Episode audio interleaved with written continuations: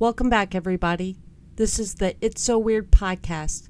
And today I want to dedicate this third and final podcast on death and dying, titled The End, to my beautiful parents. They played an essential part in how I view death and dying, and without their love, compassion, and knowledge that they gave me, it would have never been possible. And wherever they may be in the universe, I hope that they can hear the song, Things You Do While Waiting for the Apocalypse by the Holy Sons, and this podcast, and that this radiates out and they feel the love I will always have for them.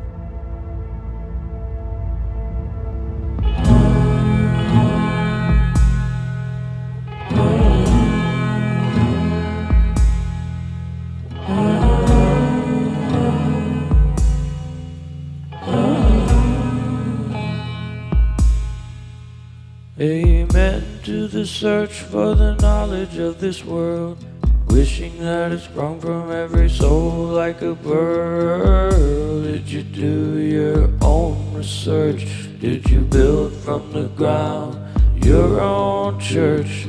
Down with the written histories of those burned up books that we cannot read. Oh, celebrate the graves that you stand upon. This is love to the desk that I'm standing on. The claustrophobic magic spiral sickens and swirls.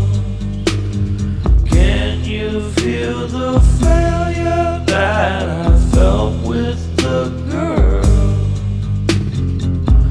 Liberation's out. Bring the mind prisons back in. Get them safe, keep them safe. Forget the past. Through eras of sickness lasts.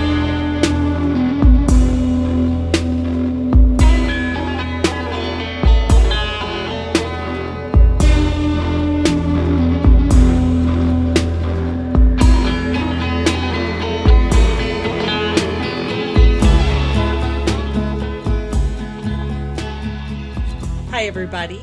Hello. Hi there. This is the It's a Weird podcast, and our guest today, our first guest of our podcast, is Miranda. And I wasn't, I'm not going to really mention any last names unless you'd like me to. We try to keep things anonymous here. Good. Yeah. Excellent, excellent. And just give us a brief, sort of like kindergarten, give us a brief uh, roll down on who you are, what you do, um, et cetera, et cetera. Real short. It doesn't have to be like I'm a licensed funeral director. excellent. and when did you go to school for that?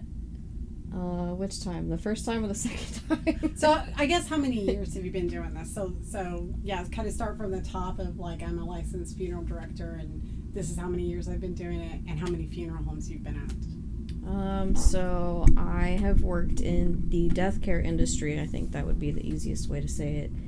For uh, I would say three years now. I started off as a funeral assistant in Louisville, a crematory operator, funeral director intern, and now I'm a licensed funeral director. In the death care industry. That is what we call it. That Yes. that is Is that the proper noun? that's that's The death care industry? Yeah, I would say so. Because Okay. it covers everybody that works wow, talk about death care. sanitizing and and sort of removing any any sort of emotion it's the death care industry you know that's that's that's my first thought is Because that could include anybody from hospice, death doulas, funeral directors, crematory operators, anybody that. not to get in your face but we're Not get at in your all. face. So anybody that works with. Dead bodies. dead or dying Yeah. so so that's correct dying and death because you said hospice and death doulas which are really part of the pre-dying or or the The pre-death, dying. the dying part part of this.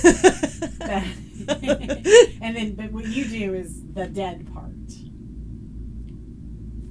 Uh, I do more than that because Really? in people will still come to funeral homes to prearrange when they're alive. Oh yeah, back to the pre-planning, which the is practical kind side of death yeah, and dying. and that's kind of where we started out with was let's be practical about this. So, how many people on average do pre-plan? I'm just curious, like fifty percent, thirty percent. Yeah, I'd say probably about thirty percent. 30%. So 70% of the time, your job is dealing with um, sort of an emergency situation, sort of a there's no plan and I have this body sort of a situation. Um, it may be a little more than that. Wow. Now that I'm thinking of our pre-need drawer, we have a pre-need and at need. Pre-need is somebody that's already came in and put their wishes on paper, Uh-huh. whether they paid or not. And then at need is when someone passes. And, and we that got a need right then. Yeah. So, how often does someone come in with a um, at need list? Like, perhaps I've told my kids this is what I want, but I haven't made arrangements myself. Or do people generally come in and are like, I have this death, this body, what do I do? Is it mostly that? Don't know. I think it's a mixture of both, Of both? almost equally. But really? Are you the first person that they talk to, or Um, so it depends. So like, uh, the family could call and say, "Hey, um, Grandpa Joe has passed away. We don't know what to do." And, Or- that, and that happens? Yeah. Okay. Or it could be um, the nurse from the hospital just calls and the secretary answers the phone, and so she takes down. We have these little pads of paper that Uh-huh. have like all the vital statistics for that person. So we make sure we pick up Uncle Joe, Yeah. Grandpa Joe, so rather so sometimes if you're in the hospital and you pass away the the doctors and nur- the nurses will actually make that phone call for the family yes, but not always no. so The other day, I had a lady who called me and said, The hospital told me to call you. Well yeah and and and that Which must be like she was crying. yeah Like, that's that must be a really difficult conversation um yes, some of them are. yeah Some people just call and, like, Oh, I just found so and so on the floor and I don't know what to do. Do I call the police? oh my gosh so you're the call- first phone call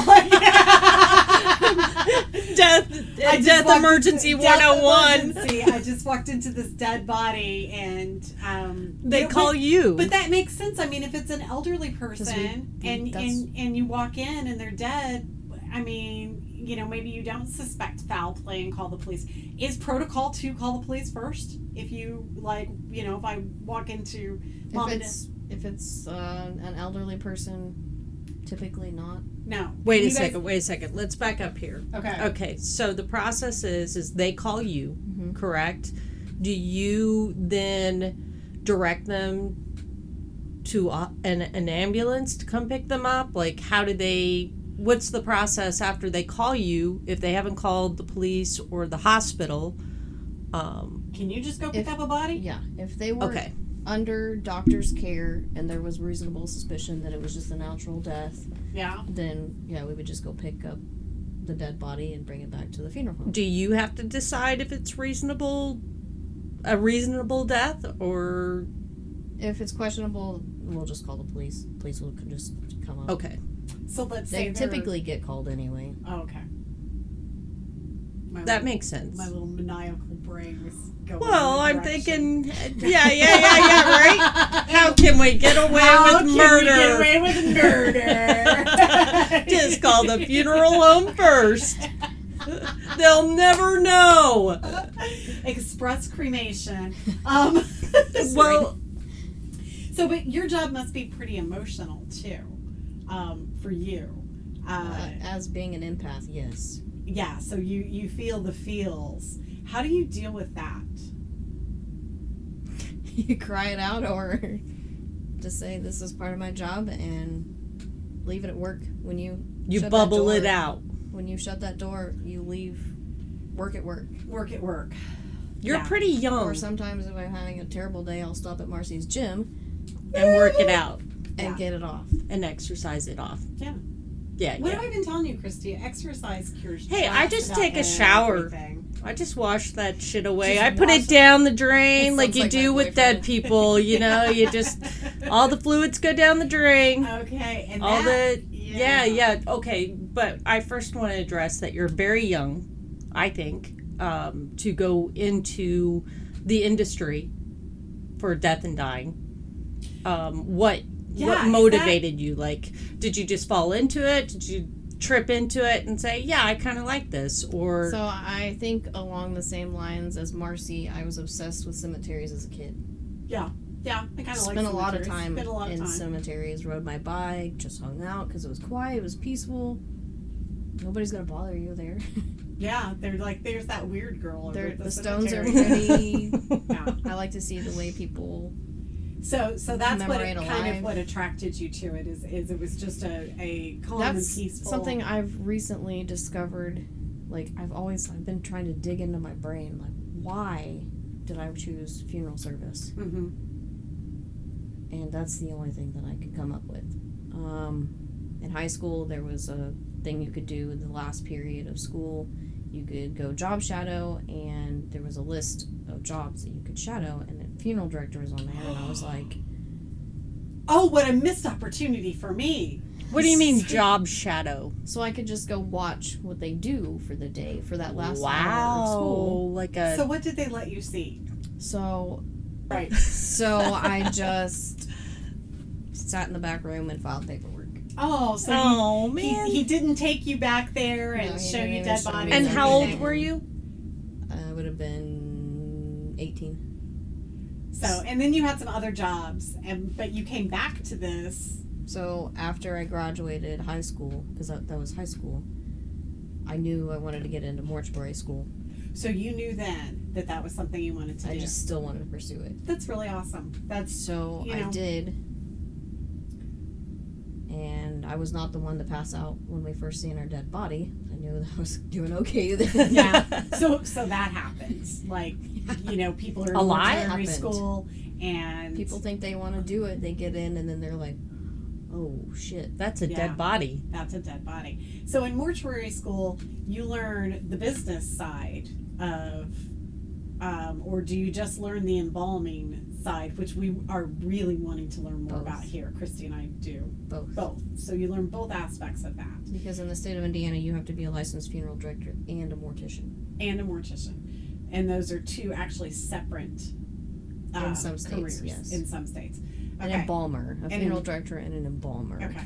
So, um, funeral and director entails dealing with The pre-planning and the life family and that sort of thing. The um, embalmer is just everything from Can you tell us about that? embalming.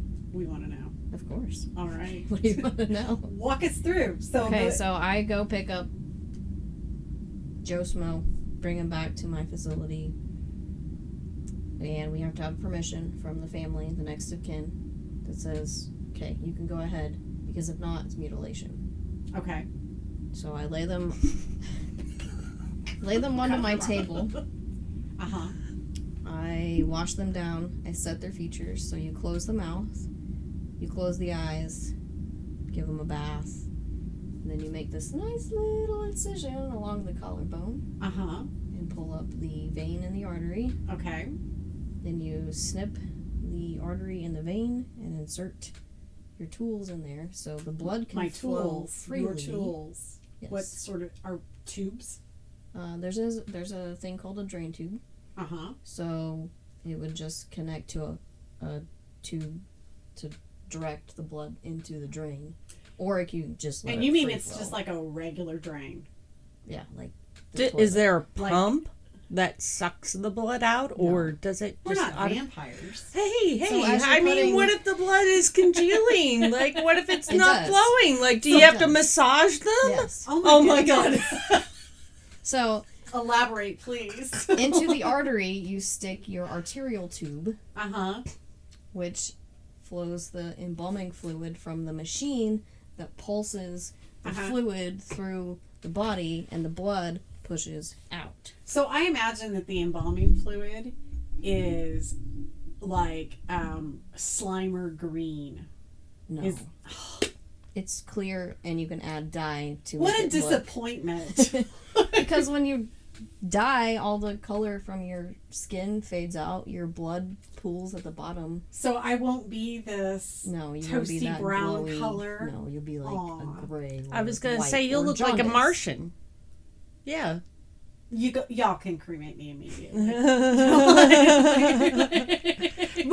And uh, the chemicals that are used uh, through the research I did, and correct me because I want to know, is formaldehyde and uh, uh, is it methanol or window window cleaning solution? It's just highly toxic chemical. Hi- so and- you have to be completely covered, like like.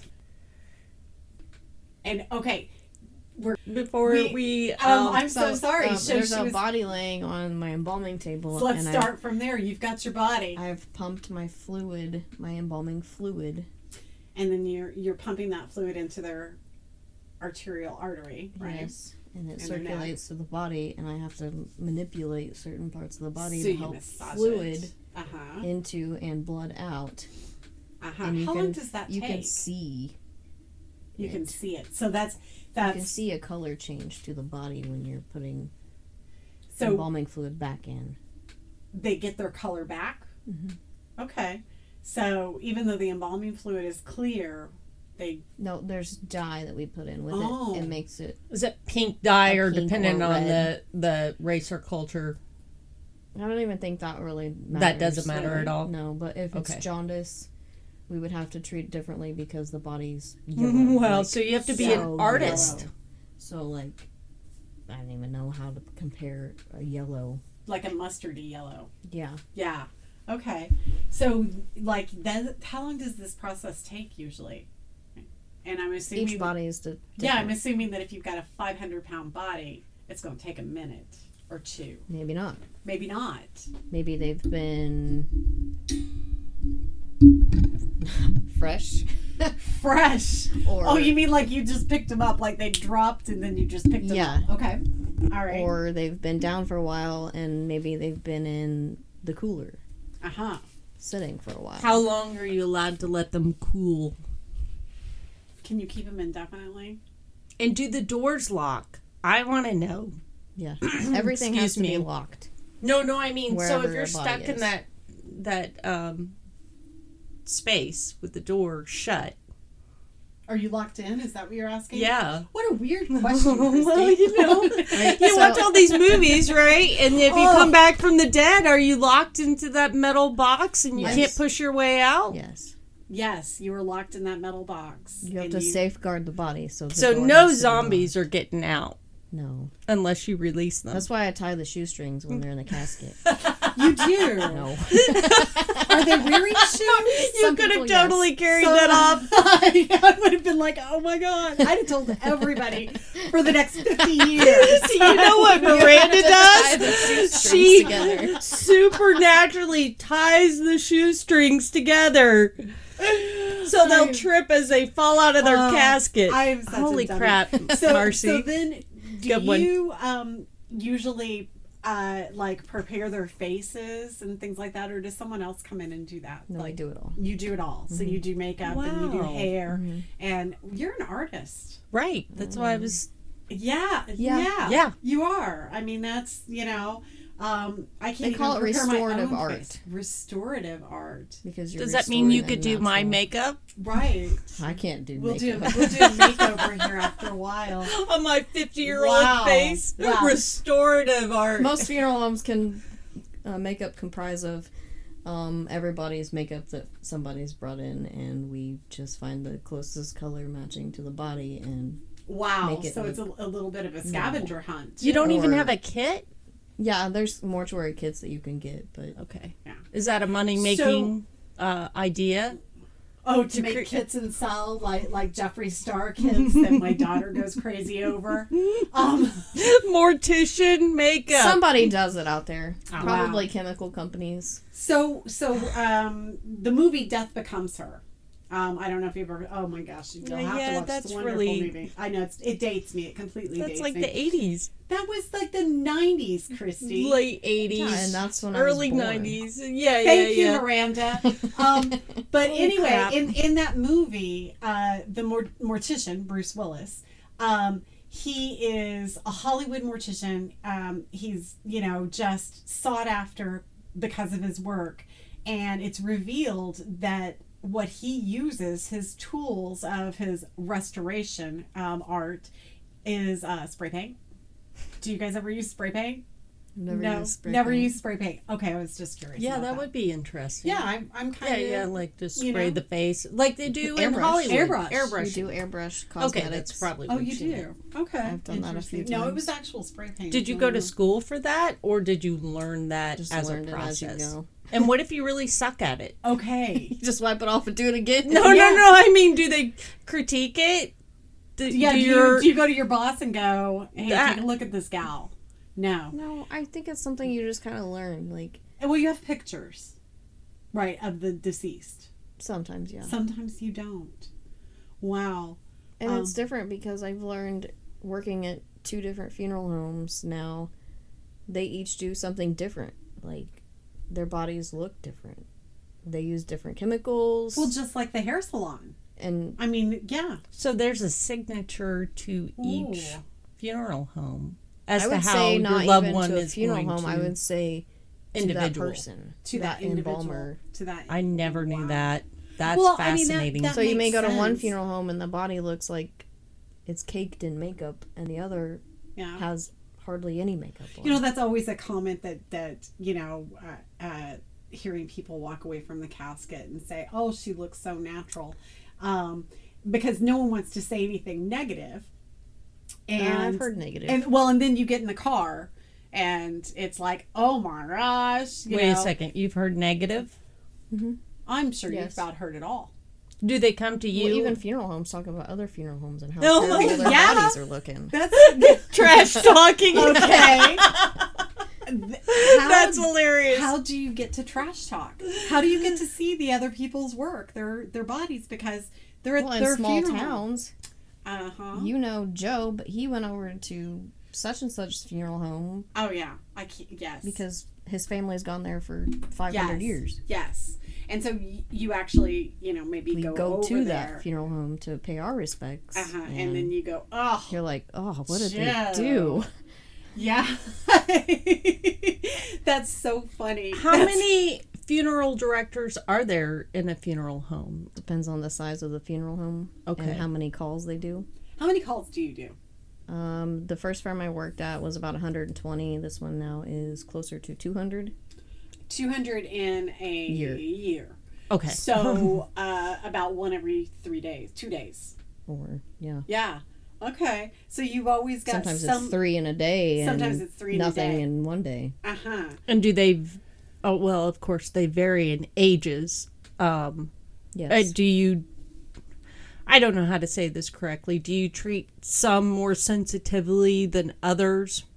Meaning, if it's a younger person who's died or a child, um, is there a different treatment in comparison to? Do you mean like um, embalming treatment or makeup treatment or just Um, emotional? yeah, emotionally, all I of would it. say. All of yeah, it. yeah, all of it. because um, elderly people have lived life and And So you do young have a value, have not they've Yeah. been robbed of life right? And that's or- that's where like the emotional toll, you know, really. like I would imagine. we takes- had a fairly young person just recently and watching the kids say goodbye to their dad was emotionally taxing Yeah. and you have to be present. So And- you start Yes. from And beginning to from end. Emotion, um, in that moment, like you you have You to just kind of fight it. maintain your composure. but i think they're the family would be understanding they're not going to Yeah. remember that anyway You know that that is That's a an interesting um, point to make. Um, they're so overstricken yes, with grief Yes, that that whole day they're not going to remember Yeah, there, They're there not gonna remember. I mean, it's kind of like was the wedding day sort Yeah. of syndrome of, of like you There's don't so remember much when going it's someone on. that's really close to you. um, you you don't remember the events of that day, or, or you remember one very Or you could. thing.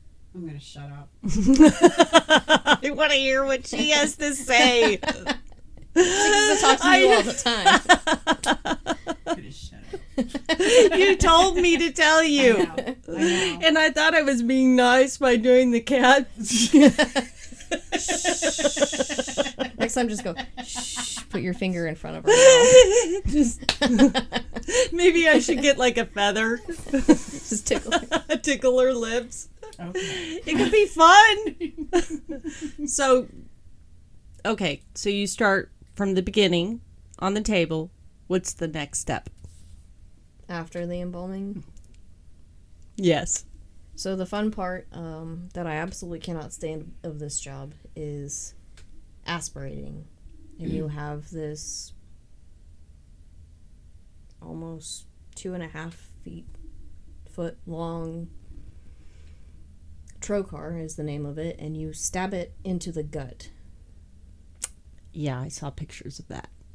and you hit your main organs to suck out the remaining blood, lung juice, poop, pee Any into Anything. the toilet drain like And everything else goes has down the drain. down the drain. Wow. Then you put a little button in there and screw it in, and how do you know you're done? when you're not getting anything back in your tube, Okay. All right. And you just kind of, I mean, you know where the organs are, so you mm-hmm. just that's that's Was it wow. messy the first time you did it?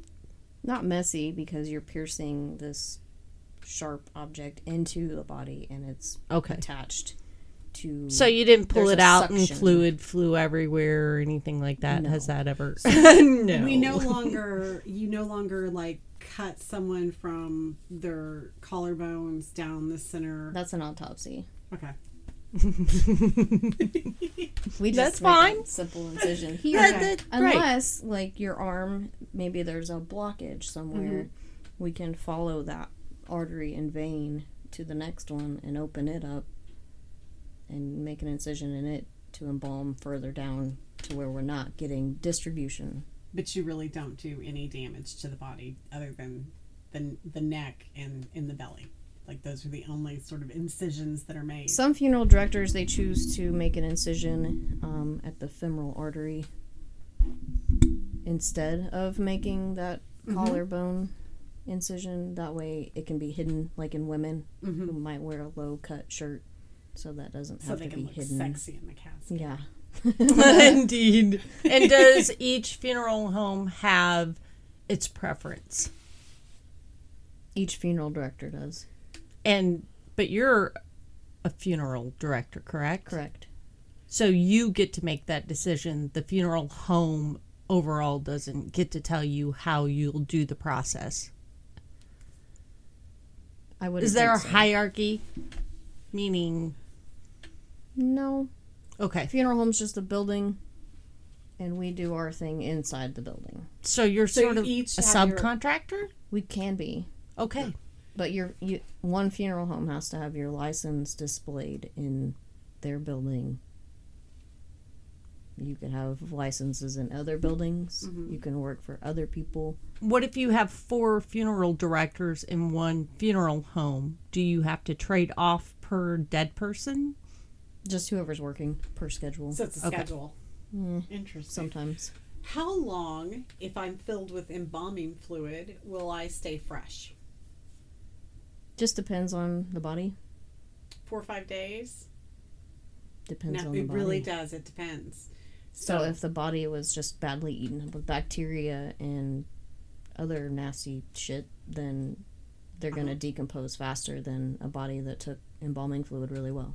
uh huh. It also depends on how long they were down for before they made it to the funeral home. Okay.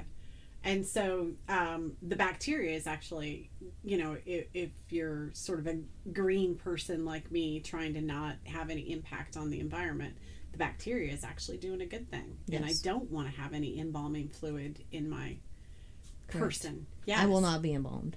You will not be embalmed. And so that brings us to another topic of what other options do we have other than embalming and cremation and um, you know what what are some you know- Legally, you do not have to be embalmed in the state of Indiana unless you request a public visitation. Okay so- so you have to be embalmed if you're going to have visitation Yes. but if you're just gonna have graveside rites Graveside service, you don't have to be embalmed. Okay, what if the casket is closed? Do you still have to be embalmed if there's a visitation? Um, that's a pretty fine line. Not Okay. a lot of people do that. Okay. It also depends on the state of the body as well. Okay. Wow. So caskets. Um, we're all accustomed to, you know, big metal casket that goes into the ground, and you're filled with embalming fluid, and um, you know, kind of there are some other steps in there that I'm not getting. Like, So after they're embalmed, Mhm. um, they would, the family would come in and make arrangements as to what kind of merchandise they want, casket, your vault, uh, memorial books and folders. Um, then once they picked out their casket, we would dress. you guys the call body. that the merchandise. Mhm. Okay. I mean, it is. An, it is What an a- industry. yeah, yeah, It is- you I can't you pick another word. Okay. Do you have a photographer? Oh, that's creepy. What? No, that was a normal thing back in the day. Yeah, So- so the history of. I mean, Yes. they used to prop you up with the rest of the family and take a picture of you. When I was a That's little pretty girl, creepy. my mom had a picture of my brother in his casket, and Right. um, yeah, that's Uh, yeah, I think it's. Uh, people went away from that, um, I guess because they're scared of death, which has become more normal. But now I see a lot more people because we have that accessibility to cameras on our cell phones. They do take a picture of the person in the casket. and do they have to ask permission from the family It's member? their or- body. I mean, most of the time it's family taking a Okay, picture of okay. family, but if if I wanted to take a picture of that person, I would have to ask the family. Okay. Do you see a lot of people getting in there and taking a selfie? No selfies. Okay, like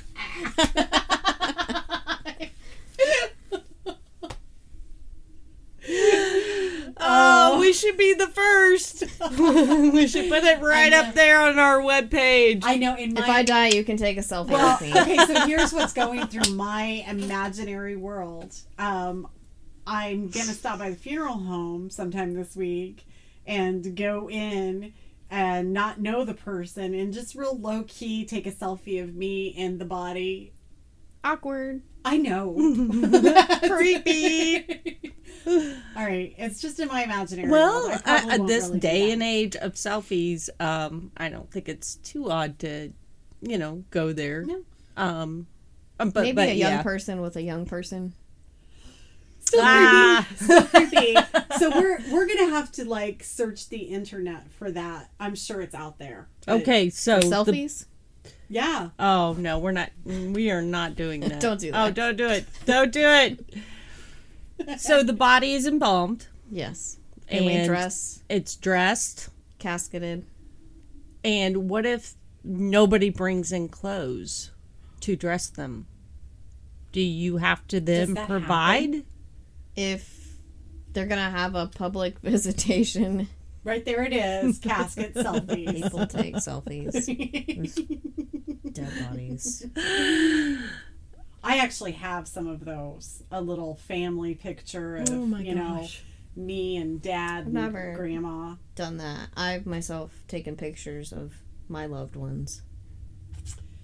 Well, But this not this is selfies. this is my favorite. The down low peace sign with grandma. I think grandma would be proud of that. Yeah, she'd probably be happy. anyway. Maybe. All right. So, you do you have to provide clothing if no one else does? No, we usually have the family bring in clothing. So that's a must. It's just a direct burial or cremation. Just leave them in a hospital gown. Okay. But I like to make sure everybody is clothed. Good It's for you. completely clothed, something for not me. naked. Yeah. Okay. Unless that's how they wanted to go out. Has that ever happened? I have never buried anybody naked. Okay. All right. Or Good to know. Good to know. I I don't know. You know, that's good you know. could be come on the into breaking world edge. naked. You know. Right? Maybe. Yeah, yeah. I I get that. All right. So uh, they're dressed, and then what's next? place them in the casket. Okay. Casket goes out on the visitation floor.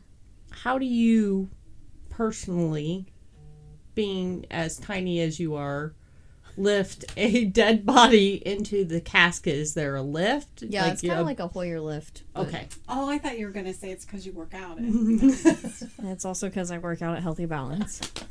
Thank you. Shameless plug for the gym. So you have a ho- hoist, and you put them in the casket. Um, have you ever put them in the wrong casket? No. Okay. Bummer. Because she's a professional. Hey, Check you your know, fit. interior designers have ordered the wrong color couch before. I mean, that's you know, it's Yeah. just part of being a human If If something gets Occasionally. ordered incorrectly, the casket companies are pretty quick to get a replacement. to replacement. rectify it and, Yeah. and get a replacement for it. So, um, Or we'll put somebody in something better than what. oh, that's original. nice. You'll Upgrade. upgrade them. Like, oh, we didn't have this one, or it didn't come in time. But so you guys have a s an inventory of caskets. some right? places do. Some places have a full display of a casket, and then others have like quarter panels where just like a corner. So, so what do you do if you're one of those display places? Do you overnight caskets? Do they arrive the next day?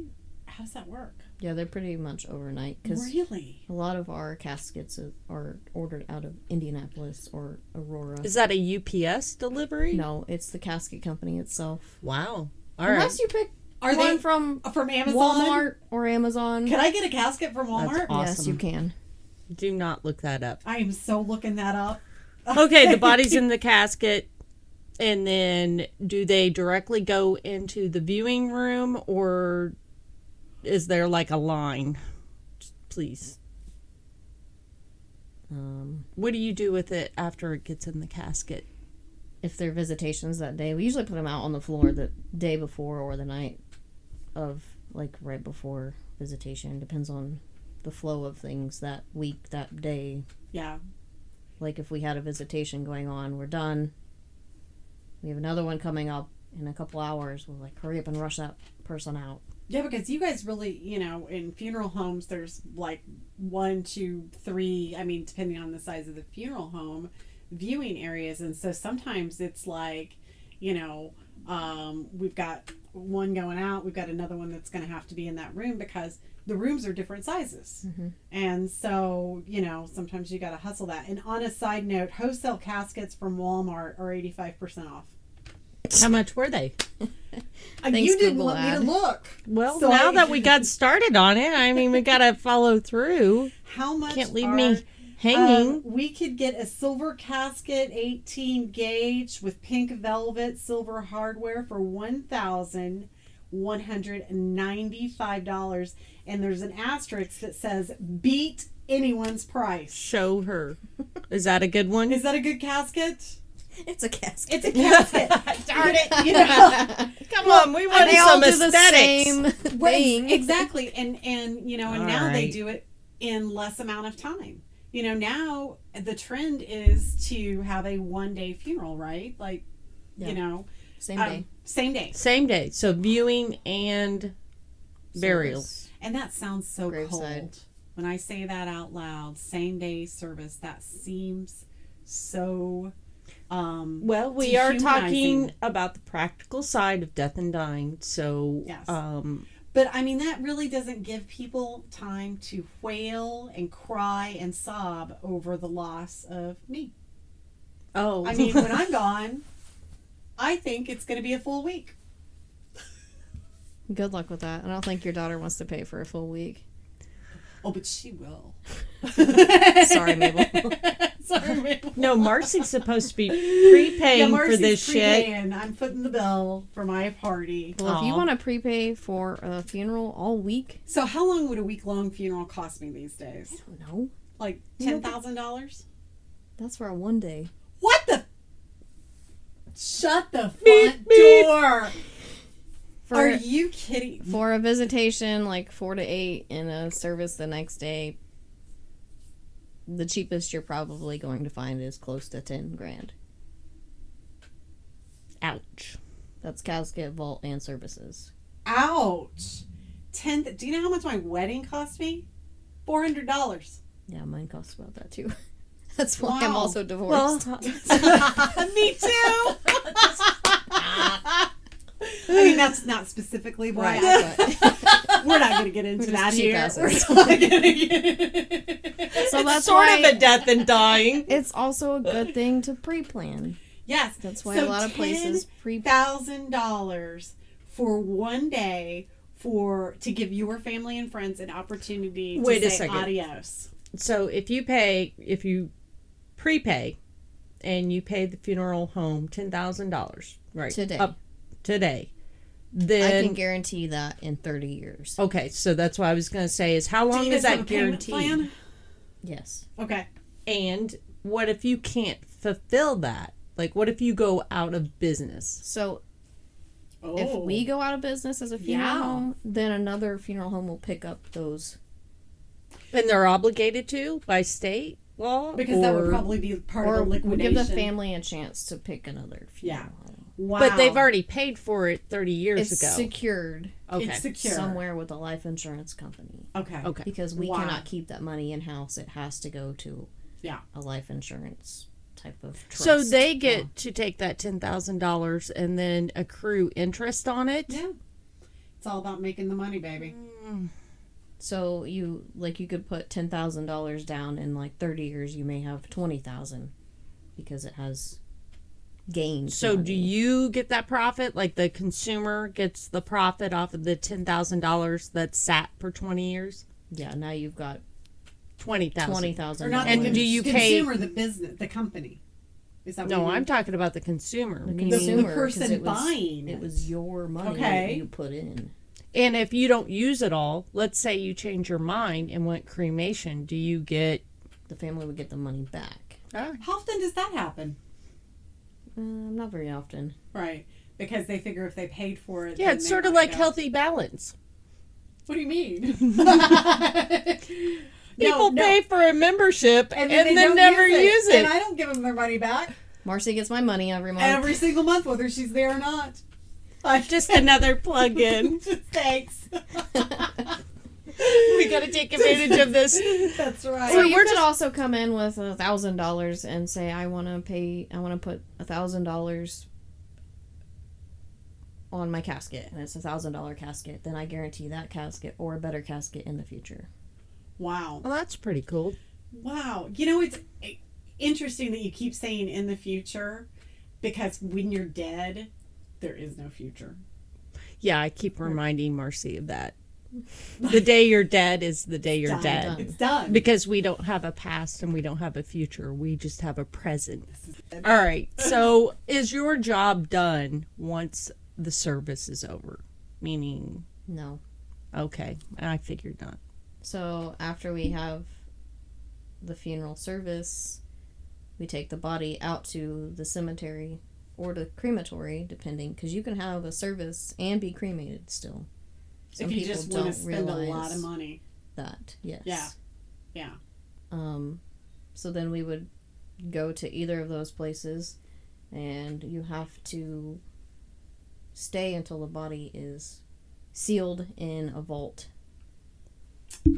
So these legally legally, because and of things happening to bodies at the graveyard. yes, like like being. And does that still happen? No, not because because you guys stay. we're staying. Yes. Unless it's it's negligence on the funeral director. Ouch. So You have insurance for that, correct?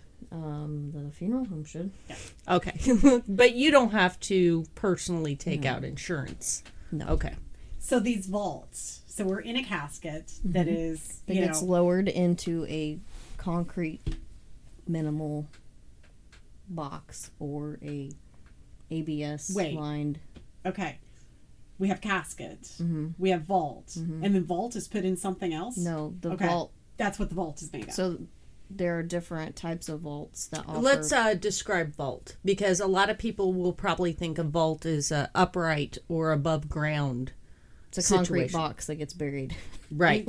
Thank you. Concrete box. Because when I grew up, a vault was you would go to a mausoleum and there would be vaults that so they would push. if you're in a, a one body of in. those things, one of those uh, mausoleum things, are you also in a vault? No, you're in a mausoleum. Okay.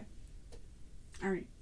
I'm just trying to get my. hey, we all got to straightened out. clarify this Yeah. because I didn't So think they were still doing the concrete vaults. Yes, You're in a concrete vault and it's sealed.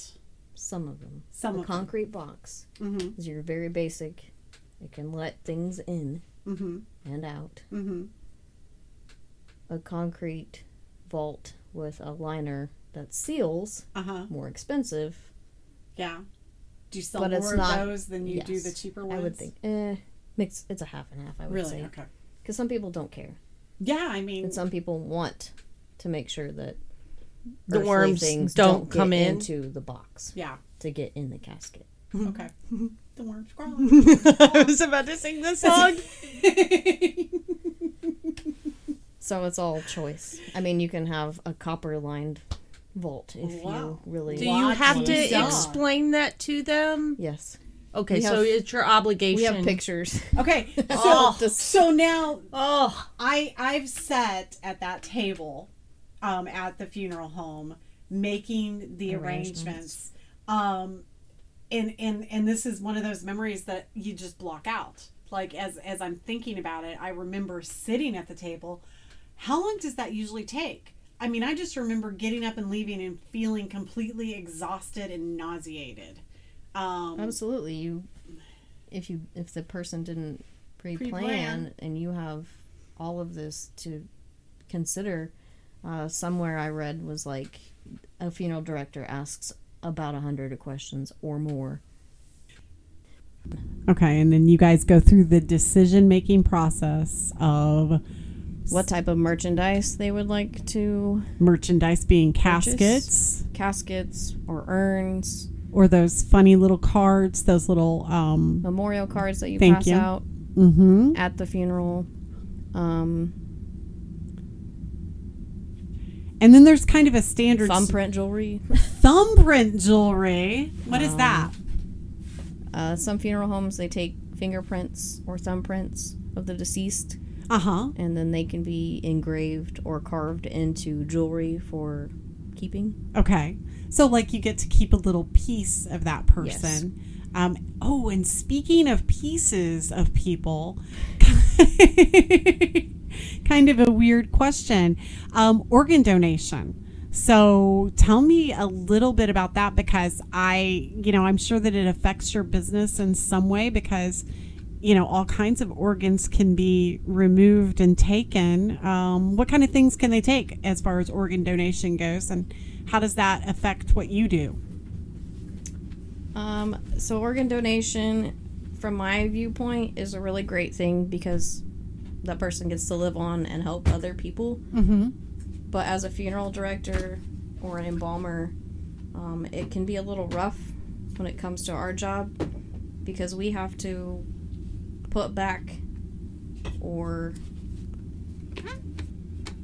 So clean like, up a mess that the organ donation people Yeah, I'm think- created. I- so yeah, if they I'm have thinking removed skin, um, skin. it can't. The body can no longer hold in the embalming fluid, so it just seeps out.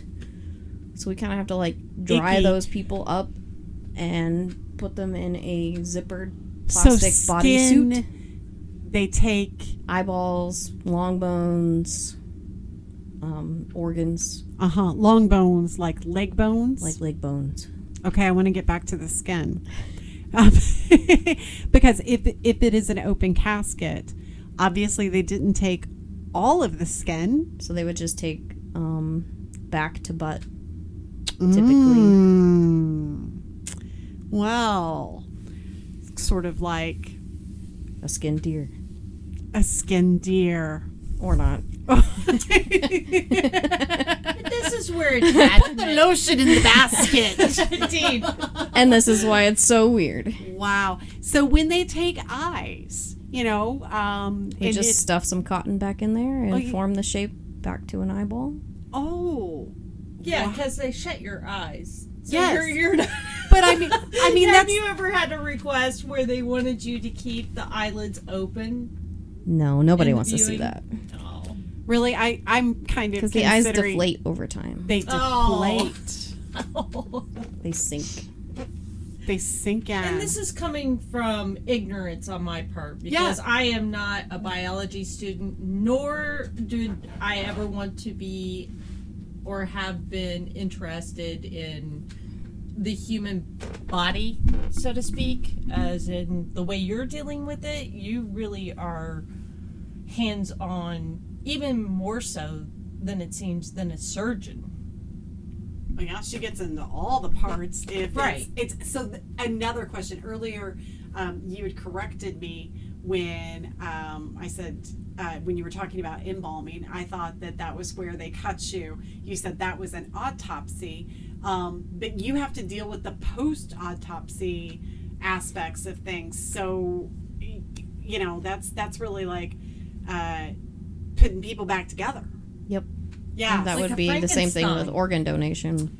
So same same sort of thing. You have to get in there and what do you do?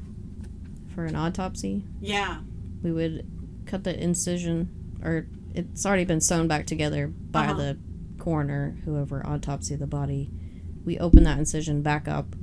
We remove the organs, which were placed in a plastic biohazard bag or a trash bag, and And and and place those in a bucket where we mm-hmm. put cavity fluid, which is a type of embalming fluid, to help preserve those individual organs.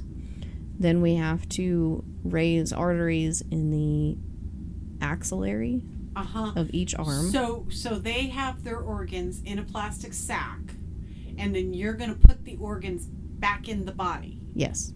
Icky. So we Yeah. embalm the arms, the legs, the head, Uh-huh. and sometimes you have to clamp off the inside of the head at the circle of Willis because the fluid shoots back out because they've removed. Where's my the, circle of Willis?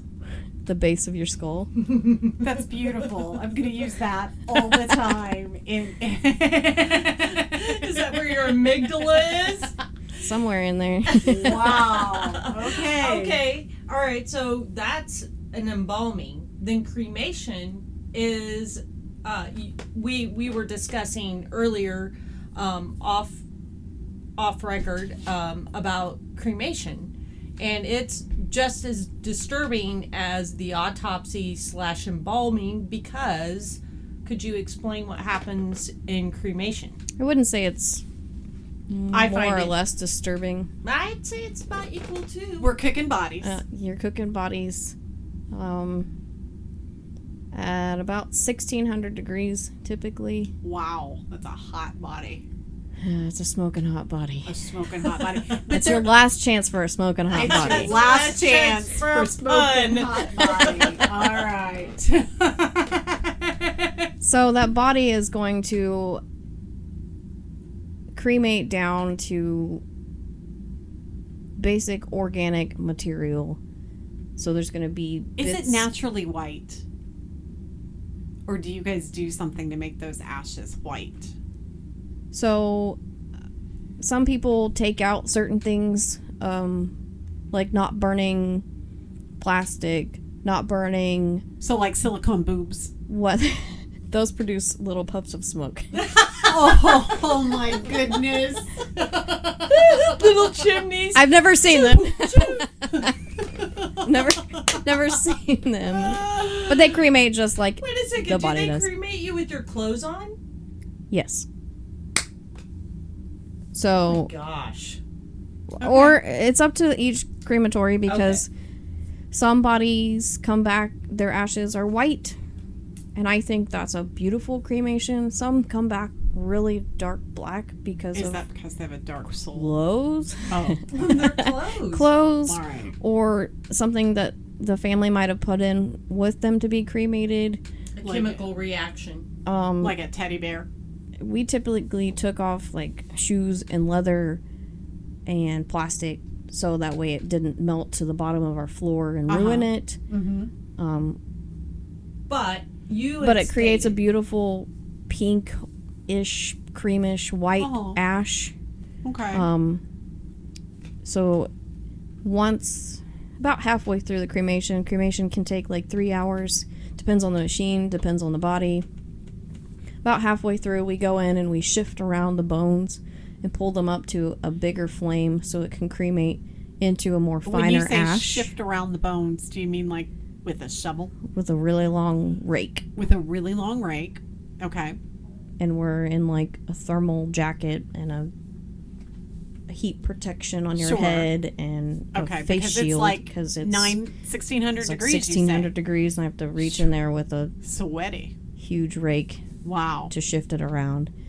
Once it's done, um, the ashes are laying on a brick floor, and we have to take a broom of sorts and bring them up to the front or back, depends on the machine. Mm-hmm.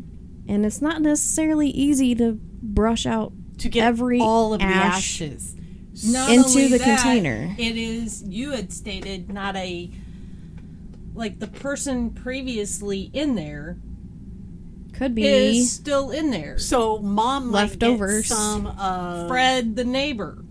ashes in your because it's not particularly easy to get every ash off of brick yes. So or anything. So so our perception um, We're, we're is, idiots. is we're well no I think this is probably most people. You think that when someone's cremated, that's what you get. You get someone, but you also get someone else. You definitely get all of grandma, but but you you might have- some extra. leftovers that just weren't. My view possible to was that it was a sanitary space that was hosed out every time, washed down, um, and then you put the body in it, you burn it, and then you brush them out, and you get a hundred percent you. But that's not the case. No, because and you that's can't not wash reasonable. brick or ashes. Oh. because Yeah, Right. yeah, they would that makes just sense. So incinerate. also uh, perception my perception of cremation is that that is less of an environmental impact than um, what embalming is but it's still not zero correct Uh, there's not of a lot of anything that. Le- uh, I think somebody told me that the amount of stuff that gets into the air mm-hmm. is less than. Like if you took the plastic sleeve off cigarettes, sure wouldn't fill that. okay okay so not but there still is some But you're still using gas, yes you're still propane, or creating whatever carbon monoxide gas and and um, those, those kind of things that are bad for the environment. Um, so really, the only sort of green and clean way of disposing a body is Have you heard of the mushroom suit? what? Tell me. It's a new thing out there as a way of disposition. You say Um, mushroom suit. Yes, you can be buried in a. soup. Christy's hungry. Like, tell us about this mushroom soup. So, delicious. A mushroom suit is you're buried in this suit that's covered in spores of mushrooms all over you, Uh-huh. and as you decompose, you create Mushrooms. food. yeah uh, Food. food for the You're a environment. bioorganism for uh, what? Fungi. Do they make it in fashion colors? Mm, I don't No. think so. I think it only comes in brown or black. So yeah, I'm kind I'm curious about those things because I ideally would like to have no environmental impact, living or dead. Um, so what are some options there? Oh my God, that's a mushroom suit. So there's Um, actually a TED talk on the mushroom soup. So we'll we'll be referencing that and and um, posting some pictures uh, with this podcast, along with how you can get a casket from Walmart and Please some don't. some really good ideas on um, casket selfie selfies. I actually I like the idea of the mushroom soup because the amount of fungus in, on this planet, um, I don't even know the numbers. It, it's so so high up there, um, and and from the discussions that they're having, um, fungus and mushrooms spores talk to each other. Mm-hmm. Communicate. They communicate. Yes. and they cover thousands of acres. Yes. One one cell can, one one organism. Yes. So I think that's pretty fun. And have very symbiotic relationships Yes. that I uh, love the idea. benefit the environment. Well, yeah. absolutely necessary Yes. for the environment. Yes. I mean, you can't. Yeah, we can't we We we, can't can't, do have anything life without- without, spores And I really like and mushrooms. fungus. I, I do like too. They're so mushrooms, too. cute. Well, and they are also tasty. Oh, they're pretty tasty, yes. and hallucinogenic. if And you a little for fun. that. if you care for that, they can also be mind altering. Which Or is part of the universe. I mean, when you have, uh, if you have a good mushroom trip, um, which I normally don't because I throw up, um, it can be quite enlightening. You can Yeah. feel connected to the universe. Yes. Thank you for showing Yeah. me that. Yeah, so Do, we does the funeral home offer that now? No. Or is Oh, that how specific? weird. I would you'd have to buy your own suit and bring it. I would think Oh boy, an open That's where there's not a lot of- suit. not here in Indiana is there a lot of green burial green burial options. But there are a few There are a here few. in Indiana. Um, Um, I'm not aware of them, and I don't know how they go about those kinds of things. Just Yeah. because I'm in the traditional Bible Belt, Sure, we bury or cremate. sure. So and you have two options. that's- it's But, binary. but you did say earlier, um, I don't know if we were uh, recording or not, um, but you don't have to be embalmed. Correct. Like you could just be buried. Buried and move on. And um, now, if you're not embalmed and you're buried, you don't necessarily have. You could be in a wooden casket without a cement box, without a vault. If you find a cemetery that does not require a vault, there ma- are certain cemeteries There are don't. some cemeteries that don't, but that's what few and far between. Or? yes, because Okay. um, the cemeteries require vaults, so the graves don't sink in, your headstones don't get lost Yeah. in the earth because the earth ever moving. And they make it more stronger so the machines can run over those graves Yeah. to dig the next grave. Yeah. Yeah, Yeah. it would make sense. The constant vibration. Uh, we we are talking about Indiana, which is traditionally uh, sinkhole heaven here, um, Oh, and we have lost uh, grave sites, uh, complete cemeteries to sinkholes. So that's a very realistic. Uh, And water, just the Yeah, water table water that we have. yeah, Interesting. Interesting. underground water system here. Yeah. Yeah, it's a it's a very. So here's another state. weird thing for you Yes. extreme embalmings. What is extreme embalmings? They would pose the person in a certain pose. Like an upright seat in a smoking jacket. Sure. Okay. Or on a crotch ski. rocket. Or a crotch rocket. Or standing up in the corner. okay. What about so? So uh, here's some weird pictures for you. What is a crotch So- rocket? It's a motorcycle. um, oh, Christy.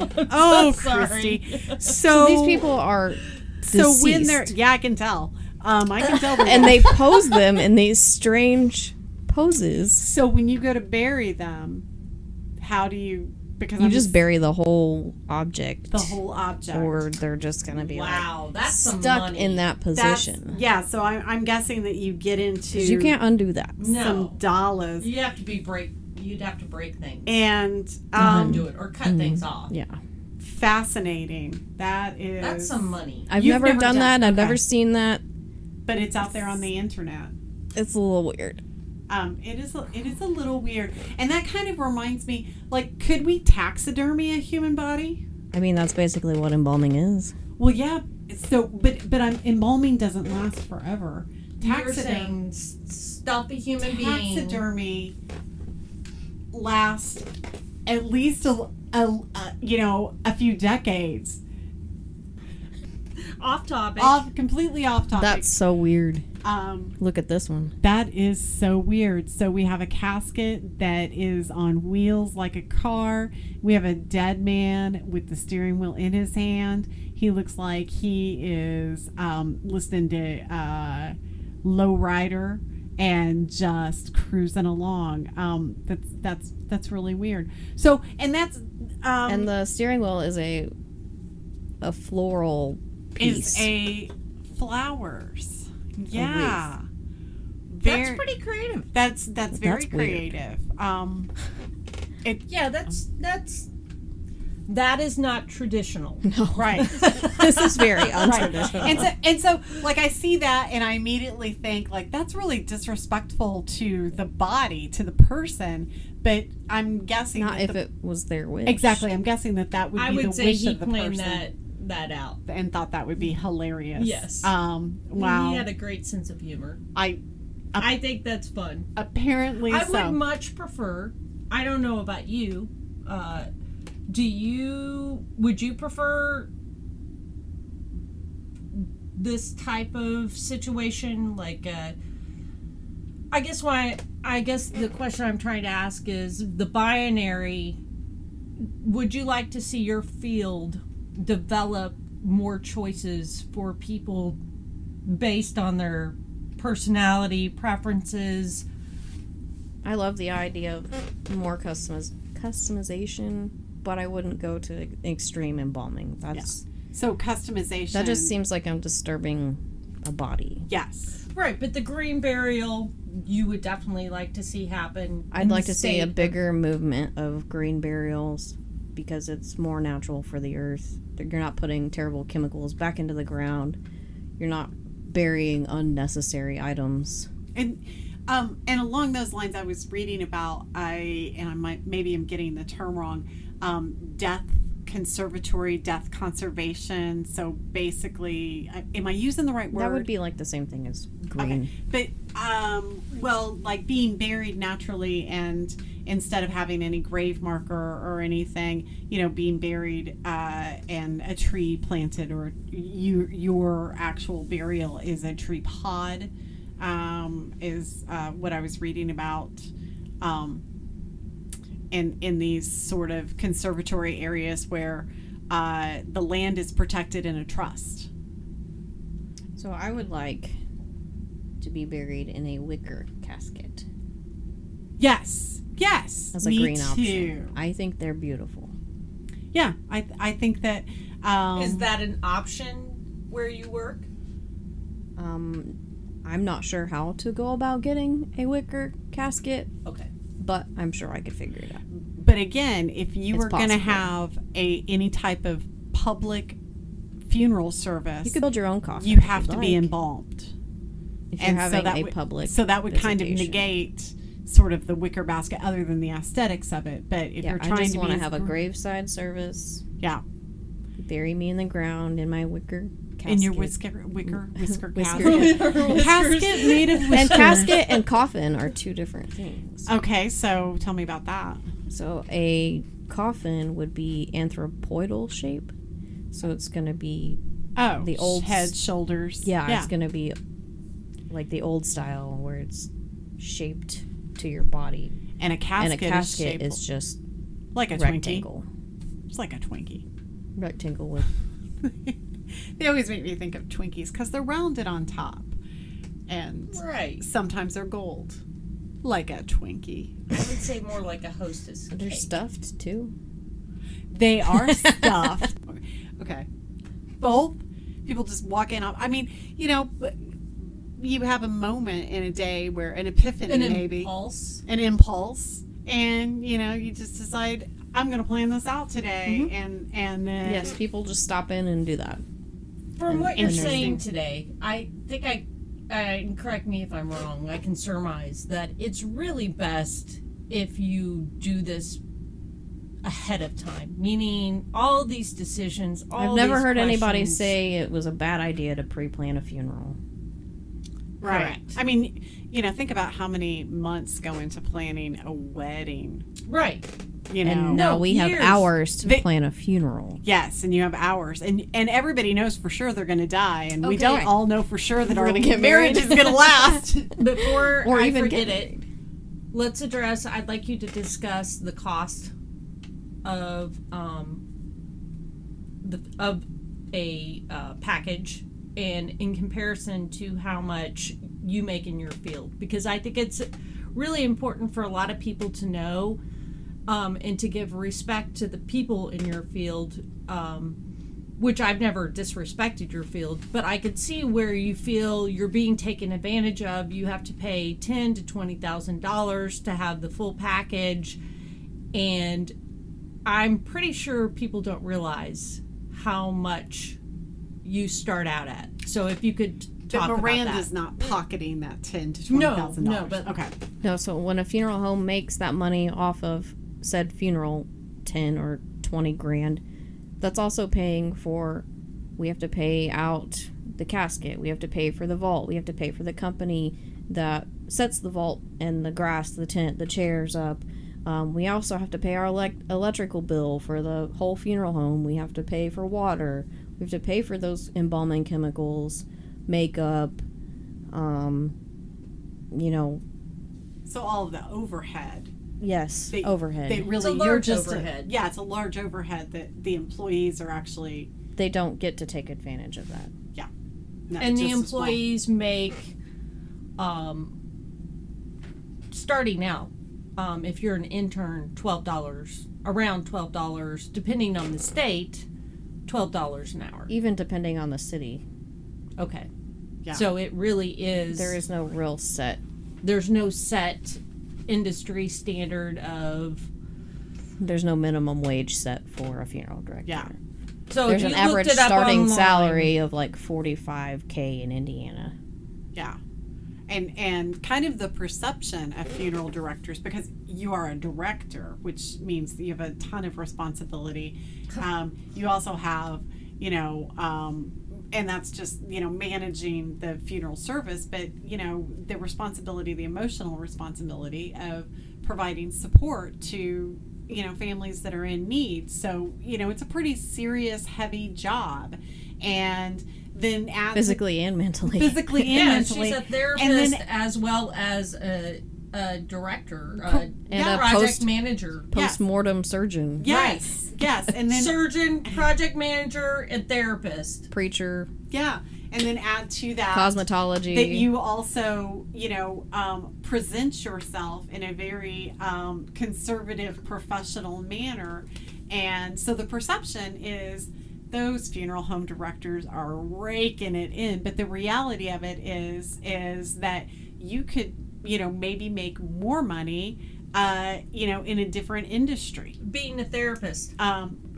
yeah, being a therapist or even just, you know, in, in a different industry. So this is truly something that when folks make this decision, it is You have something a- you are passionate about. Yeah, you have a very compassionate heart for helping people. They're getting that last view of yeah, through their very loved difficult one. times. Um, that it's a memory picture. They're not going to forget what we how did you that treated day. them. How, how we treated them, how their loved one might have looked. Um, so did you just rush them in and out and take their money, or did you take time to understand who they are and help commemorate a life Yeah. that lived? Yeah, and that's a, that's very valuable. Um, which kind of brings me to uh, another question of um, men versus women. So for many years, uh, my experience was funeral directors were 100% men, and in the last 15 or 20 years, I've seen that shift to women. And um, you know, studying and lear- and researching more about this, this actually for many years was the job of women and then men came in and so can you tell explain that a little bit how that happened how women started out sort of um, you know cleaning the body washing the body preparing the body and then this death industry I'm not sure where the men took over, yeah um, but women are natural caregivers yeah essentially. So I see why um, women are coming into this profession more than before. Um, people would rather talk to a lady. yeah i mean They i'm, feel I'm less very intimidated confused by a as lady. to why we had this I don't know why male-dominated field female to male back to female. Maybe it's just a trend of the time because I can that kind of speak to that. okay Okay. The history of this started um, embalming, kind of really. Well, it did start uh, during the Civil War. So Yes. 1865, um, they need to get their loved ones back uh, After war. after war. And um, they need to preserve the bodies because they would decay rather quickly um, within days if they didn't figure out how to do that. So, um, a couple of gentlemen, I don't know their names, um, discovered how to embalm, how to preserve these bodies. And uh, basically, that became part of the tradition. And then in 1920, it was really made solid. And you started having death certificates, and men started taking over the industry. And women, who are the natural caregivers, went into nursing because they had to care for soldiers, um, for the sick and dying that was a part of the Civil War and the after effects of the Civil War. So it wasn't so much that men pushed women out, but women were needed. They just changed in their different roles. I would say it's a combination of both.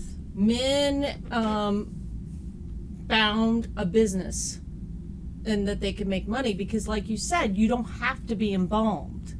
So this is a very new tradition. And I think it also stems from um, back in the day, a lot of undertakers were furniture makers. What? Right. Cabinet makers. Oh, Yeah. that makes sense because they could make caskets on the side. Okay, that makes sense. Right. So you had your furniture store uh, on on on one side, and then maybe your funeral home next to it. And if anybody can How add to that history, I would be very much interested. I mean, I'm I'm continuing to research it. There is a history museum in Washington, Indiana. I don't know if it still exists there or not, Field trip. but it is really cool. Okay. Cool. Yeah, we might we might have to check Yeah, I'm out. glad that women are getting back into the industry. I just from the what we talked about today, I'd really like to see you pay more. Meaning you you should be paid as much as any prenatal doctor or doula or anybody else that brings life into the world. You're doing the exact same job because everybody dies. Everybody's born and everybody dies. And the people who are dealing with your loved ones after they've died should Ah, be this, respected and appreciated monetarily because we do live in a capitalistic world. that's what I was getting ready to say. I mean, this this is just another example of capitalism.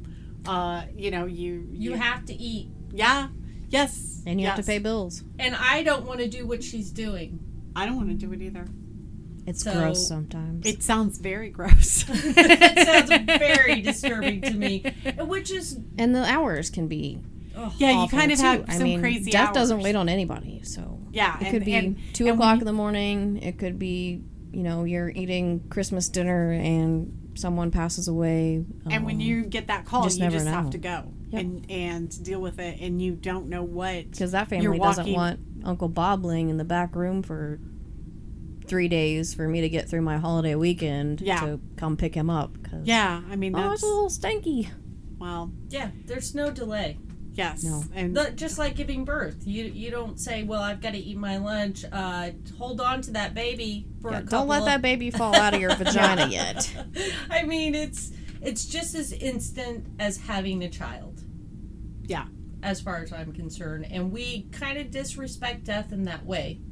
Oh, yeah. Nobody complains Absolutely. about their bills about having a child or the amount of money that it takes to raise children. I mean, some people do, but overall, It's They love- expensive to have children it's too. very expensive to have. I've seen my friends' bills. Yeah, Yeah, but um, you know, death is children. You have them forever, and death. Uh, oh, it's so the aftermath of it. So you have the the one, you know, the one or the three day funeral, and then it's done with, um, and then your your part is kind of is it is it over um, as far as with the family goes? Because then the family is No. just left. Okay, because then the family is still waiting on me to um, either submit their claims for the life insurance to help Oh. pay for their funeral.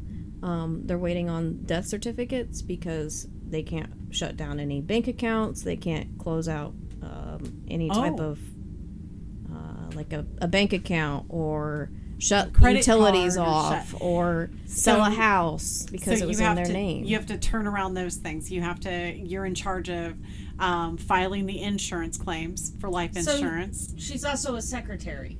yes, and and if you've ever contacted an insurance agent agency, yes, uh, you're on that phone forever.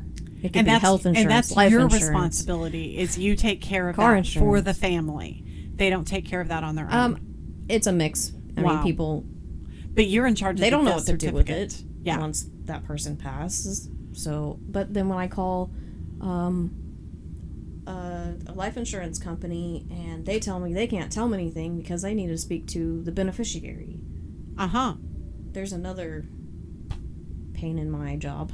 Yes, because then you have to track down the beneficiary. So then the beneficiary has to call and. You know, So do they're- bring you their life insurance policies? Like like someone shows up. Yeah. At, You can go to a funeral home and drop off your policy and be like, here, you know, and they keep it for you until it's your time. until it's the And, and you, and people don't know that you can transfer.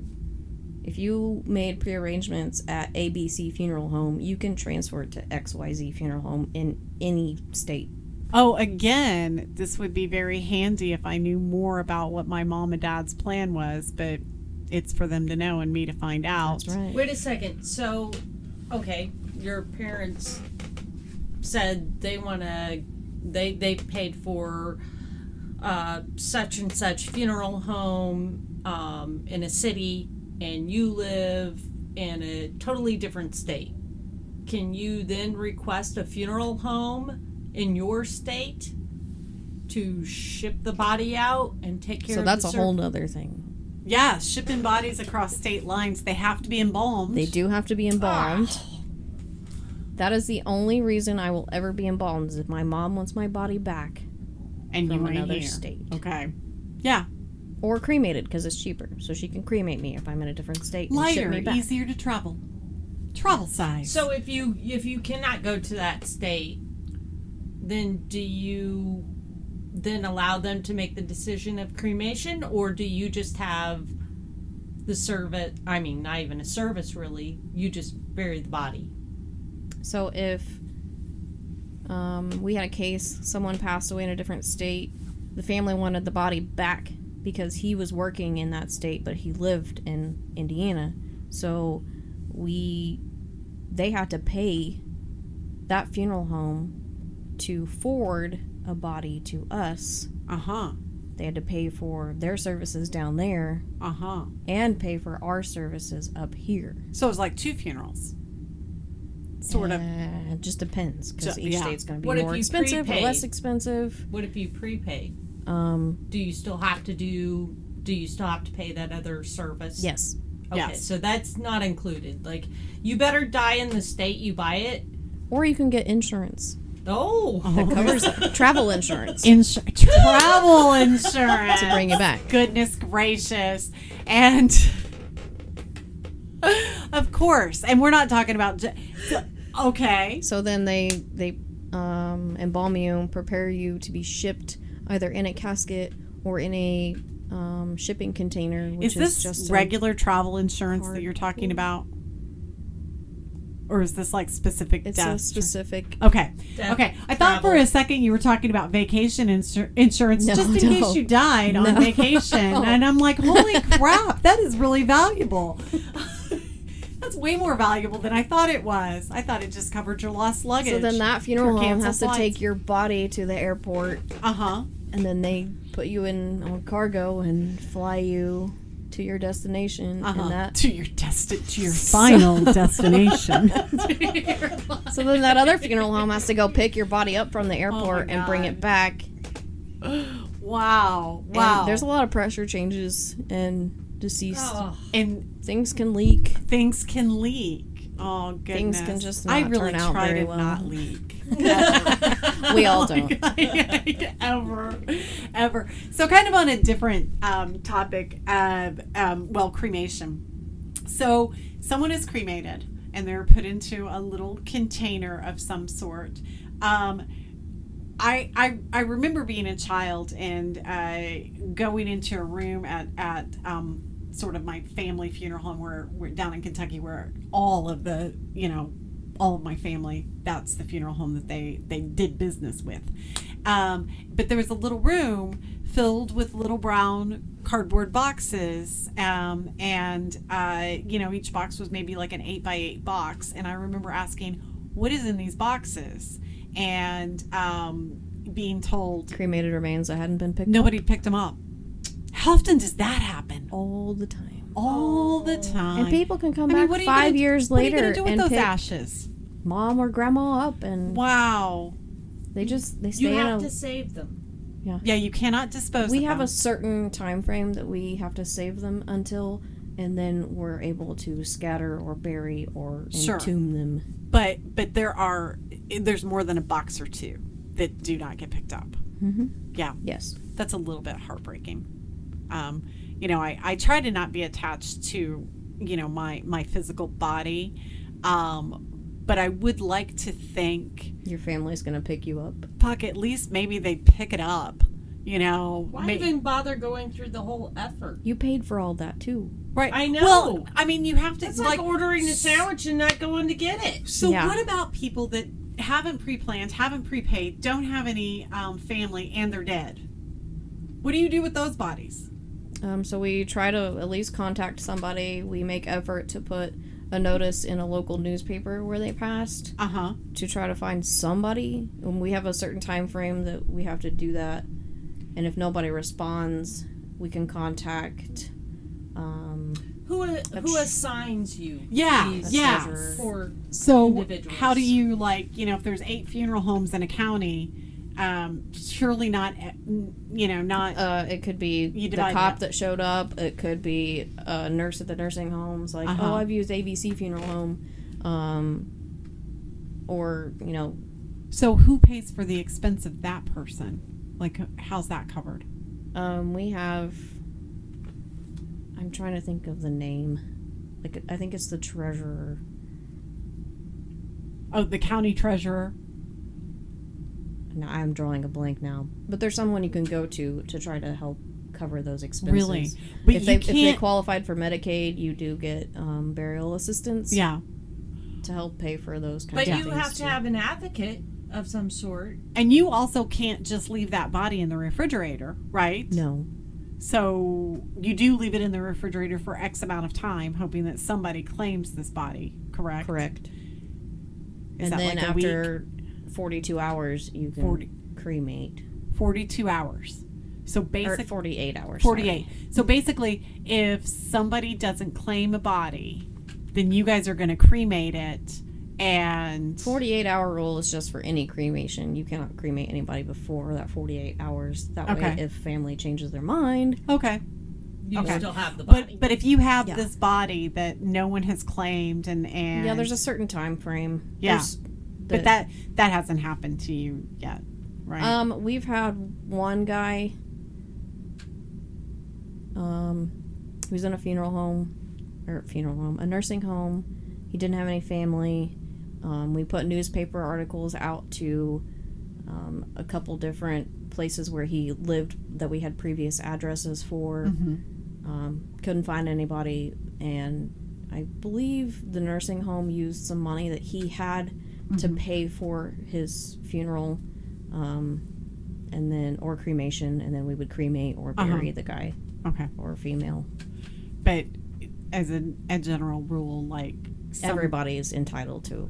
yes. funeral. Okay. Yeah, you can't just leave them in the fridge. I mean, I've sat in for a couple people's funeral because they didn't have anybody that showed up, That's heartbreaking. and we'd have Yeah. a preacher or somebody say a few words. Yeah. Thanks, Marcy. and the one thing that you were talking about in the Bringing last it all down. the last podcast about preaching at somebody's funeral that you don't know of. You know how many funeral Oh my god, it breaks preachings I hear Yeah. of people See, uh, not again, why is death? they use the same like a script A formula. Yeah. it's for so every neglected. person. Yeah, I'm like, can Yeah. you just make something up It- for the day? well and and i think about that and i um you know when i'm at those funerals and and i think that it's because um, people are uncomfortable with public speaking and people are very uncomfortable with the ask of asking someone would Who you please say a few words and uh, Oh, I hate those words. I know.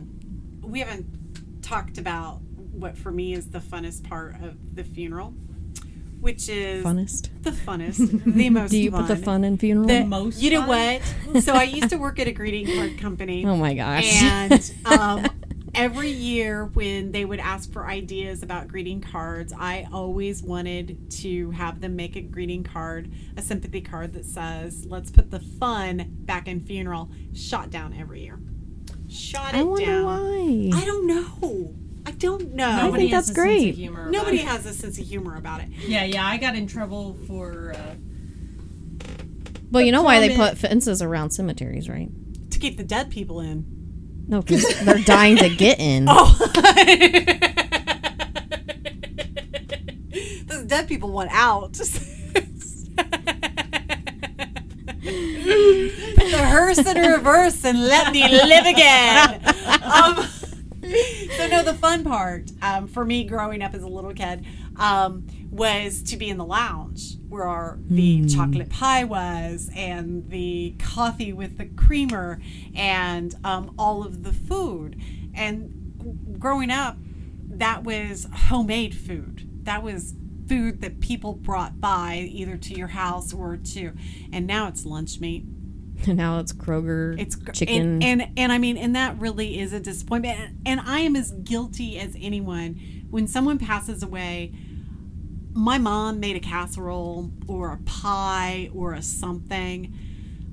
I don't do that, and I'm I not I sure miss most that people tradition. know how to cook these days. and a lot of people don't do that anymore.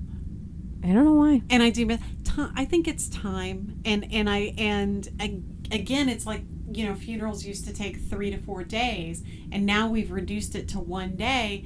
And if you know Tuesday is your one day, then And some people are like, "Oh, I have to work that day." yeah, that might But that might be your You have bocce bereavement night. time, hopefully, No, No. actually, you don't. right? So, but you should. but You you should. should, yes, yes. Yeah. But, but yeah, I, that's that actually was a discussion um, this weekend at, at my mom and dad's house. The local school system has taken away bereavement pay. Did I say that right? Bere- Bereavement. bereavement, You said or or as I bereavement. or, Bereavement. or as I like to call it, funeral pay. so yeah, I mean, we just we really have shortened the amount of time to mourn, and um, you know, uh, made it a lot less personal. Definitely a lot less personal. Um, and that's and that's very sad because I think that uh, death helps us grow as a person. And going through I've that struggled with grief yeah. awful. Even being a funeral director and seeing it every day, I've had I've struggled with my own personal grief because I guess I didn't know how to properly grieve Well, and there's no because it's not to me, there's no time It's not limit. normalized. um yeah, it's not normalized and and There and, not any time on no, grieving there, either. there isn't and and um so many our life is so hustle and bustle that uh we feel guilty if we're still grieving when everybody else has moved on And- Absolutely. and and, then that makes you no i i understand that i i grieved a good friend And for funerals- a couple of years aren't for the dead. No, they're, they're for, for the the living. living because that's how you do process grief. yes And I feel like I was robbed of my own personal grief when my mom chose to cremate both my grandparents and I didn't actually get to have a funeral. yeah I didn't get to see them laid out. Um, I didn't get to see them buried in the ground to Yeah. finalize to finalize things um the grief or yeah, to help. and that that really so COVID set things has, in. no, it makes total sense. Um, so COVID, you know, has affected the funeral business because people aren't having large funerals. People aren't going to funeral homes. Some people, People are even dying alone. Yes, and people are dying alone. And then you know sometimes they're postponing, um, you know, having that end of life uh, funeral or life celebration. And so it is hard to have closure and, and remember that, you know, this person is gone. I actually finally got closure on my grandparents' death. Um, they passed away in 2017, and I'd say last year. Yeah. No, it might have been this year, the beginning of this year. Um, I actually took care of a lady that I took care of in home health. Mm-hmm. I took care of her in death too, which was a beautiful thing. Um, and it helped me let that that closure and let it go. yeah, let that grief finally go because I was actually able to bury my grief with her. Yeah. Yeah. Again, I mean, this is such such an important thing to talk about, but because it can be very heavy, we It's a very heavy we avoid it. and people do. Yeah. Yes. Thoughts, Christy? Yeah, I don't feel that way. Well, bring it. Just back up. so sorry. That's why I was like, I'm going to keep my mouth shut. But yeah, you do have a different view. I of death. really do have a different view on death. And people Um, do. It's it's kind of weird when you deal with both sides of those kinds of people who are all cryy in arrangements, and then there's no, people I who have are great dry. And, for people who I I really do think it's necessary to go through those experiences. I got lucky enough as a child. Uh, I had five great grandparents. I had f- about four or five grandparents. Um, so I saw the whole gambit. You know, I saw you know, my great grandparents were 93, 99. Um, so I got to see the whole process of life and death and the acceptance of their death. Uh, and maybe they- that's helped you normalize it. yeah, I would say absolutely. I've been to enough funerals that um, now at this point in time, um, and it, this occurred when I was in my 20s, but I, I really do believe, not to get on the kick, but Buddhism helped it. me a lot uh, with death and dying because it made it very real that this is an experience that you will experience and that um, if you don't learn how to process the grief uh, without um, let's just say this that you need to be able to do it without having a visual or having the experience meaning that you're able to say goodbye to a person without their presence or seeing a ritual done um, really helps you accept your own death Then because i think that's that? what all comes down to is the ability to accept that what is happening to this person Is gonna happen. is going to happen to me. I miss this person. I don't want anybody else to miss me. And therefore, because I have yet to bury my parents, um, they've both been cremated. And because of COVID, um, we've not had uh, an outdoor ritual, basically, because all his friends want one for the very fact that you want one or, or one in one. But Is- you are indifferent. I'm very indifferent because I say goodbye to my parents every day. And and I said goodbye to my father before he died every day. So it and I unfortunately had to say goodbye to my mother. Uh, she had Alzheimer's, so that was a very long, drawn out process. Of, Yeah, I heard it in that first.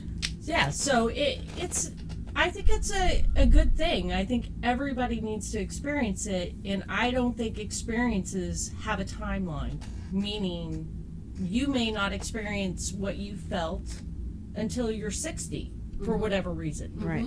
So there's no um, there's no timeline for this and i think everybody has to go through it so that's why i keep my mouth shut because i don't feel that way anymore and thus you know basically you should keep your mouth shut and have compassion for the person who needs to go through this process is the way i look at it Gotcha.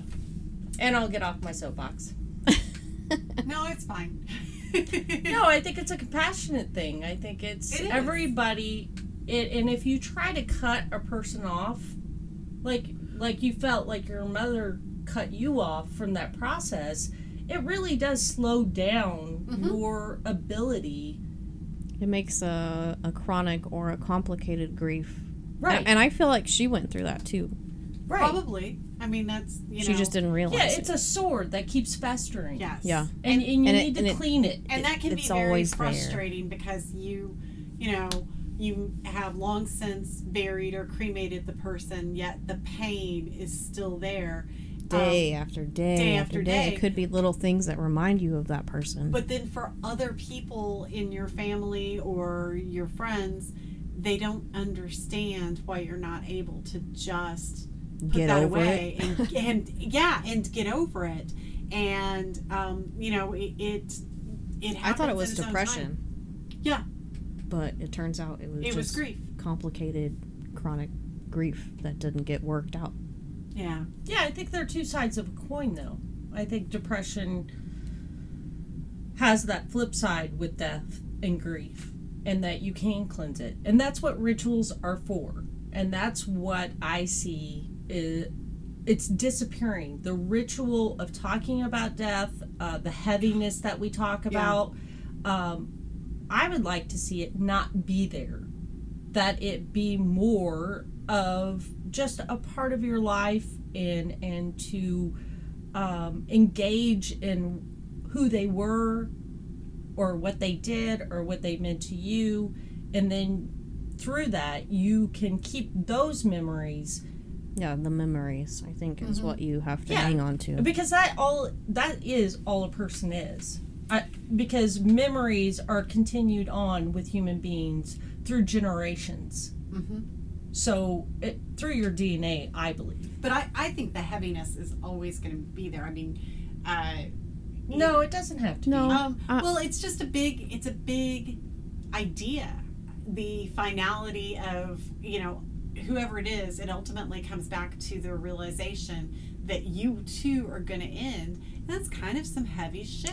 Yeah, but I feel like And- having a child is a heavy thing. Fuck but yeah, it's nobody- heavy. But I'm 30 and don't have any of like, those. I want another baby. What's wrong with yeah, that? you know what I mean? Like they're more than happy to procreate and bring in and bring in and bring in, but they certainly don't want to see anybody go out, go out, go Yes. out. No, I think all of those things are heavy, and, and um, you know, having having children, uh, losing someone, Even um, pets. Losing even pets can be pets, heavy. Oh gosh, don't even. Well, I So- had that idea of the green cemetery for pets. We'll we'll So- work on that. But hey, there's show. pet funeral homes, There are pet funeral and you can homes. get pet No. caskets too. I lost out on this industry. Uh, you haven't lost out. There's still time. We can do it. We're not dead yet. I think we should create a green cemetery. Well, I think we should not talk I about it on this realistic. podcast, or we'll give away our Oh great no, ideas. There's a lot It's of already out there. people out there. It's already They're not gonna there. do They're anything. gonna It's steal just our ideas. it's not in our I- region and you know or what? area. And good for them. We need competition. Oh, abs- I agree with that wholeheartedly. When did you become a capitalist? I was born that way. Am I way. wearing on you? No. Am I wearing you down? No. Good healthy competition, not capitalist Oh. competition. Well, great. So, are there any other questions that, or is there anything, else Anything you we've wanna- left out that really should be addressed? I want to know something. Have you ever heard of, or, and we'll Google it here in a second, buried someone in their bathing suit? No, but I buried fifteen hundred dollar Louis Vuittons. Oh my goodness! That's a grave robber thing. Oh, oh, wow! You have a lot more integrity than I do. and that's why we. if those puppies had been eight, oh, girl, They fit my foot. They'd have been, oh my. They looked uncomfortable as shit, but they made a little bit You of money on you know, eBay. I don't know. I mean, What wow. a whole. Yeah. Yeah. What a. Yeah. What a whole. You know, it really says to the integrity of the funeral director because. well, yeah, You're they- being entrusted with all this jewelry. Um, Yes, and, and, and people, do people really yeah. get buried with jewelry? Because Oh, yeah. in, in my family, you wore it until you closed the casket, and then And then you pass it and on. then we or robbed whatever. you.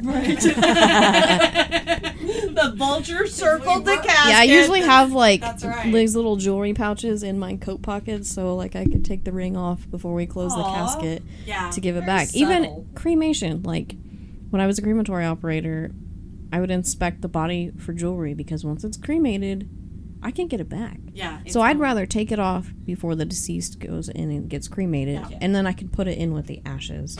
That way, a family Oh, does it's like decide. a little surprise, like the Cracker Jack Wow. box. Oh my gosh. Oh my god, how thoughtful! So if they do decide that they want it back, and or they do want to pass it on to somebody, it's Yeah. still retrievable. yeah, absolutely. I mean, I I, I, I never had um, have understood. I mean, trinkets, yes. You know, I think Grandma was buried with a locket of. I've know, seen people buried brother. with like if but but you know grandma what, got buried with ring- papa. Yeah, yeah. So you can bury pretty you can bury cremate people with anything in their pockets. I've seen joints, caskets? I've seen I've never seen a double casket. I kind of yeah. So I mean if they they want to put a case of beer at Papal's foot because he loved beer Yeah, or I bet- a my- joint in a pocket my because friend Anthony, they loved every time I go to visit his um, grave, there are at least one or two beer bottles. I've put cremated remains in a Bud Light can. oh, classy! Wow. That's classy. See, That, that's Mountain Dew fun bottle? and weird. that is fun and weird. I mean, at least that lightens the day a little bit, doesn't it? Just a little bit. no, I'm kind of like WTF. How am I gonna get this in here, and how am I gonna seal it? How am I going to seal it? Yeah. So Super glue. Right? Yeah. A funnel and super glue. Wow. Well, thank you for being our guest, our very Yeah. first guest, Miranda. Um, You're very welcome. it, it is. Uh, it's Been a little weird. it has been a little weird. Death And and, eye opening. and eye-opening. Yes, death and dying. disturbing. Uh, I'm not so disturbed. Well, I was already. I was a little disturbed about the skin, I'll be honest. I don't want anybody peeling my skin off. So I'm really on. questioning the organ donor thing. Are you really? I don't want to put the lotion in the basket. You don't wanna put the lotion in the basket? I I am like thinking they're gonna take a look at my skin because I put a lot of lotion Oh. on. And a lot of people And- just get ruled out They do because they don't have nice skin. because there's Wow, something. that's your biggest goal now in life. I want to have the best. I want them skin to for take my organ- skin. Yes, I do want them to take my. Only if You you're gonna be were- cremated. we really do appreciate. Yes. Um, you were a wonderful guest, uh, first guest especially. We were both very nervous. Um, yes. For you. Uh, For for us. and sorry to those that I may have misrepresented any type of information or questioned or Oh no, we don't worry about fact checking. no, no, no, no. I, I'm pretty sure that you're No, our our intention. we're just Um, conversational. Um, yeah, our intention here is to just have conversation and hopefully, you know, get folks thinking about um, something that maybe they don't think about Right, all the time, which is why we chose this topic. information. Hey, Yeah. wait. This is a great idea. If you really want the facts, why don't you go to a funeral home Oh, and pre-plan Plan your your funeral. funeral. and then it will all be very factual and very legal, And you can Oh. ask all the questions that you right? want. I like Just don't call the funeral home at 4:30 and ask where do we put the blood? Oh yeah, because you close at five. Because people do that. They call and ask the strangest questions. Where do we Wow. put the At, blood? at, at, Yeah. at the end of the day. Do we just bottle it up and then Where would they get the blood from? from, from the bodies? We, and we know that it goes down the drain. it goes down the drain? But people have asked, you know, do you bottle it up? Do you, Can we sell crap. it? you know, Well- you know, what do you do with it? Yeah, I mean, maybe they need some for their. I don't know. I guess it would maybe make your roses grow better. I have no idea. I don't know. Please do not put blood on your roses. I don't know. But I think that Just we're try some Epsom now. salt. You've been listening to It's So Weird podcast with Marcy and Christy, and today our guest Miranda. And as always, if you enjoyed this, please send us an email, hit us on Facebook, like us on Instagram, check us out on Twitch, get a pigeon to fly over and send us some money, whatnot. And have a great night, and we'll talk to you soon. Thanks. Thank you. Thank you.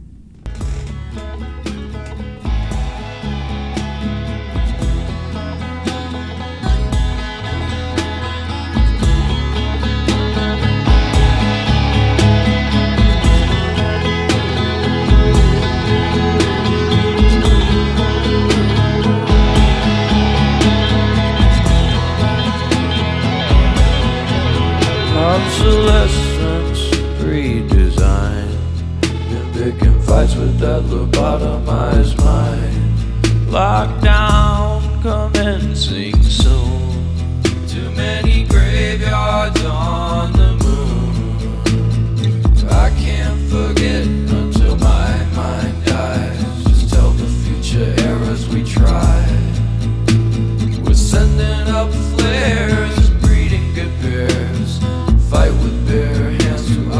occupy their chairs.